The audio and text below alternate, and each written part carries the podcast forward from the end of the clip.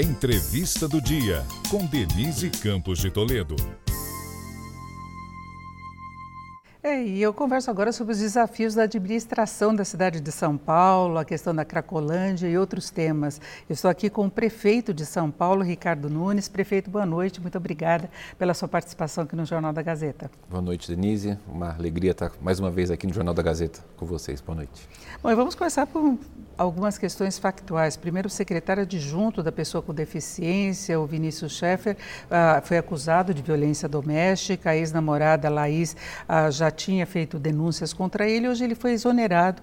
Eu queria saber, a partir do que, que veio essa sua decisão, publicada no Diário Oficial do município. É, Denise, eu pedi para a secretária de gestão, a secretária doutora Marcela, fazer a verificação com relação aos documentos e foi realmente identificado que havia, havia inclusive uma medida protetiva.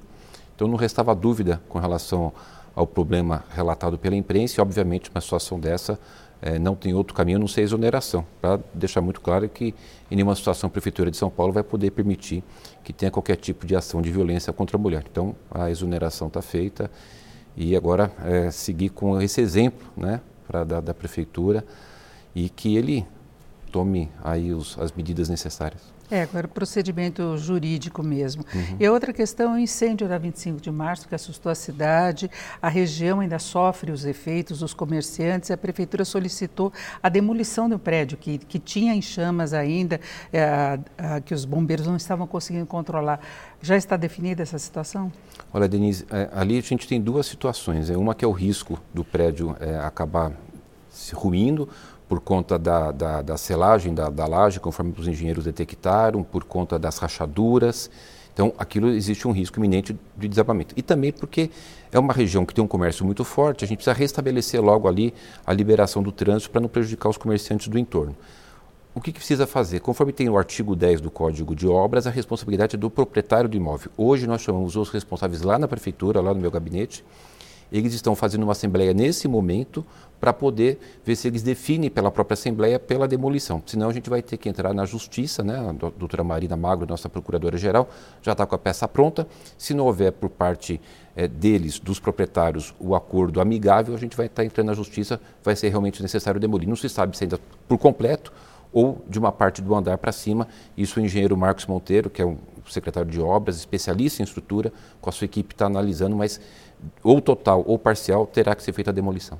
É, e uh, as pessoas conhecem muito a 25 de março, inclusive no interior, as pessoas que compram mercadorias para revender, então é uma área estratégica em termos de comércio. Mas agora vamos falar dos problemas da cidade, Cracolândia. Né, houve uma ação da prefeitura junto com o governo do estado, né, para inclusive a prisão de traficantes que atuavam junto com os usuários, né, os usando mesmo como um escudo para disfarçar. Só que isso criou um problema para várias regiões da cidade. Houve uma dispersão muito grande, nós tivemos problemas na semana passada, por exemplo, na Santa Efigênia. Eu queria saber o que a Prefeitura pretende fazer para minimizar essa questão ah, da segurança, de sujeira na, nas várias regiões da cidade, mas atendimento também aos usuários. Denise, o primeiro passo da Prefeitura é não ter esse problema embaixo do tapete. Esse problema existe há 30 anos e nós estamos dispostos a enfrentar. Junto com o governador Rodrigo Garcia, nós é, juntamos as ações da saúde, a ciência social, direitos humanos e a Polícia Civil Militar e a GCM num plano para poder combater aquela situação. Era uma grande concentração de usuários, de traficantes, uma feira livre na cidade de São Paulo e não podia permitir que isso continuasse. Lembrando que em 2016 eram 4 mil é, usuários, é, agora nós estamos mais ou menos com 800 usuários e nessa ação de desmobilizar o tráfico do crack aqui na cidade. Já foram presos 135 traficantes de maio do ano passado até agora. 135 traficantes presos um trabalho fantástico da Polícia Civil, Dr. Roberto Monteiro conduzindo esse processo. E agora o que cabe é a gente fazer o atendimento à saúde dessas pessoas. Hoje mesmo inaugurei um CAPS ali na, no, no Boracéia, que vai atender 300 pessoas. Semana passada também inaugurei um outro CAPS para atender 300 pessoas. Então, ampliando os atendimentos de saúde, combatendo e prendendo os traficantes, a gente tem certeza que vai poder vencer esse desafio. Mas não dava para aceitar, Denise, que a gente pudesse ter uma feira de crack, as pessoas 24 horas usando crack e o traficante livremente comercializando ali, com um movimento de 200 milhões por ano, conforme detectou a polícia.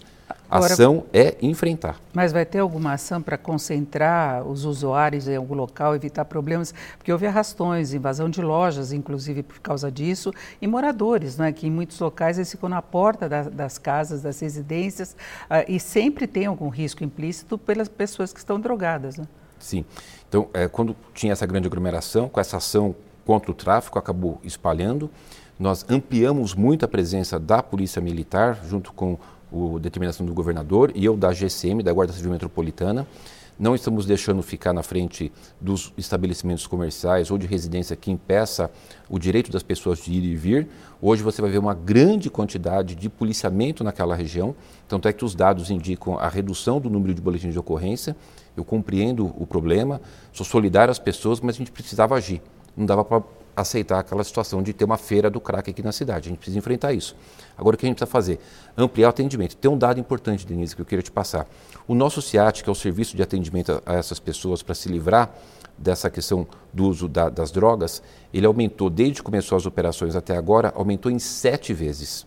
Então, está dando, tá dando certo. Os nossos CAPs, além do serviço que a gente já tinha e mais os que a gente está inaugurando, nós aumentamos em 31% a procura pelos nossos CAPs. Então a gente percebe que com essa ação as pessoas estão se livrando daquela questão de estar sob o domínio do traficante e procurando o tratamento, que é o que nos interessa, tratar as pessoas dependentes para que elas possam voltar à normalidade e o traficante preso. Isso é uma decisão que o governo do estado e a prefeitura de São Paulo está disposta a enfrentar aproveita aqui para pedir compreensão das pessoas, mas era necessário fazer alguma ação. E esse processo foi feito com estudo de casos de cidades no mundo que enfrentaram essa situação e nós estamos bem estruturados com planejamento e temos certeza do sucesso dessa operação. É, esperar que dê certo, mesmo que São Paulo está acostumado a conviver com essa dispersão da Cracolândia, mini, mini Cracolândias que vão se formando. Nós temos, inclusive, no acesso da doutora Arnaldo para Paulista, que é uma das principais vias aqui de São Paulo, os moradores lá, inclusive, em risco de atropelamento,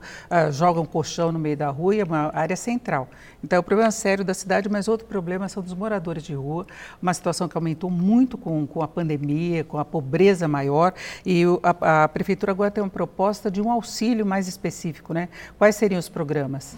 Olha, Denise, nós lançamos um programa chamado Reencontro, né? Que a expectativa é que as pessoas façam um reencontro da sua vida ou um reencontro com a sua família por isso é batizado de Reencontro, que tem é, algumas ações, como por exemplo a Vila Reencontro, que a gente já vai ter a primeira Vila Reencontro, são casas pequenas de 12 metros quadrados, onde teremos lá curso profissionalizante, horta comunitária, atendimento para eles se prepararem para o emprego, atendimento da assistência social, que será ali na Avenida do, do Estado com a Tiradentes, onde era o Detran. Aquela área é uma área da Prefeitura.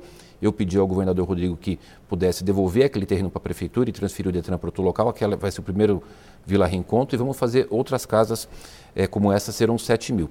Além disso, o, o outro plano também é a gente poder oferecer um recurso para que as famílias das pessoas que estão em situação de rua possa receber essa, essa pessoa de volta, ou alguma família que não seja consanguínea, que a gente possa dar o atendimento. Além da ampliação dos nossos serviços é, nos abrigos, que a gente também está ampliando. Enfim, nós vamos ter um cardápio de situações para poder oferecer às pessoas que estão em situação de rua, para que elas possam é, voltar para algum local para morar, seja com os parentes ou seja nas vilas reencontros.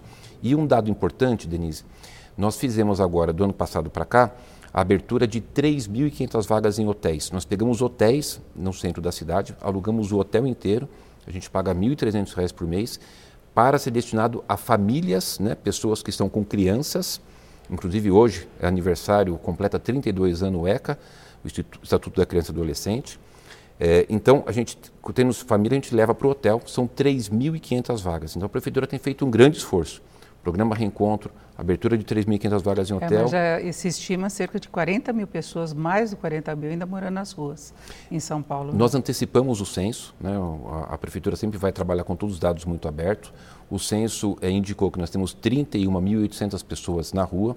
Com esse censo, a gente tem quantas são criança, família, idoso, e até por isso a gente consegue definir as políticas públicas, é, vaga de hotel para família, para idosos, é, o programa Reencontro, todo é, capitulado de acordo com a necessidade para a gente poder fazer esse enfrentamento. Agora, isso é uma questão que a gente não, não vamos fugir da responsabilidade, mas é uma questão que acontece nas cidades do mundo inteiro. Se você pegar Detroit, é uma situação Sim. muito complexa, né? Mas, mas temos que enfrentar e resolver. Paulo, né, Exatamente. Prefeito, nós temos menos de um minuto, mas eu queria falar de problemas crônicos aqui de São Paulo. Ruas esburacadas, calçadas mal cuidadas e faróis que não aguentam uma garoa. Isso vai ser solucionado? Em um minuto vou tentar. Vamos lá. É, faróis, eu assino esse mês o contrato para reformulação do sistema semafórico da cidade.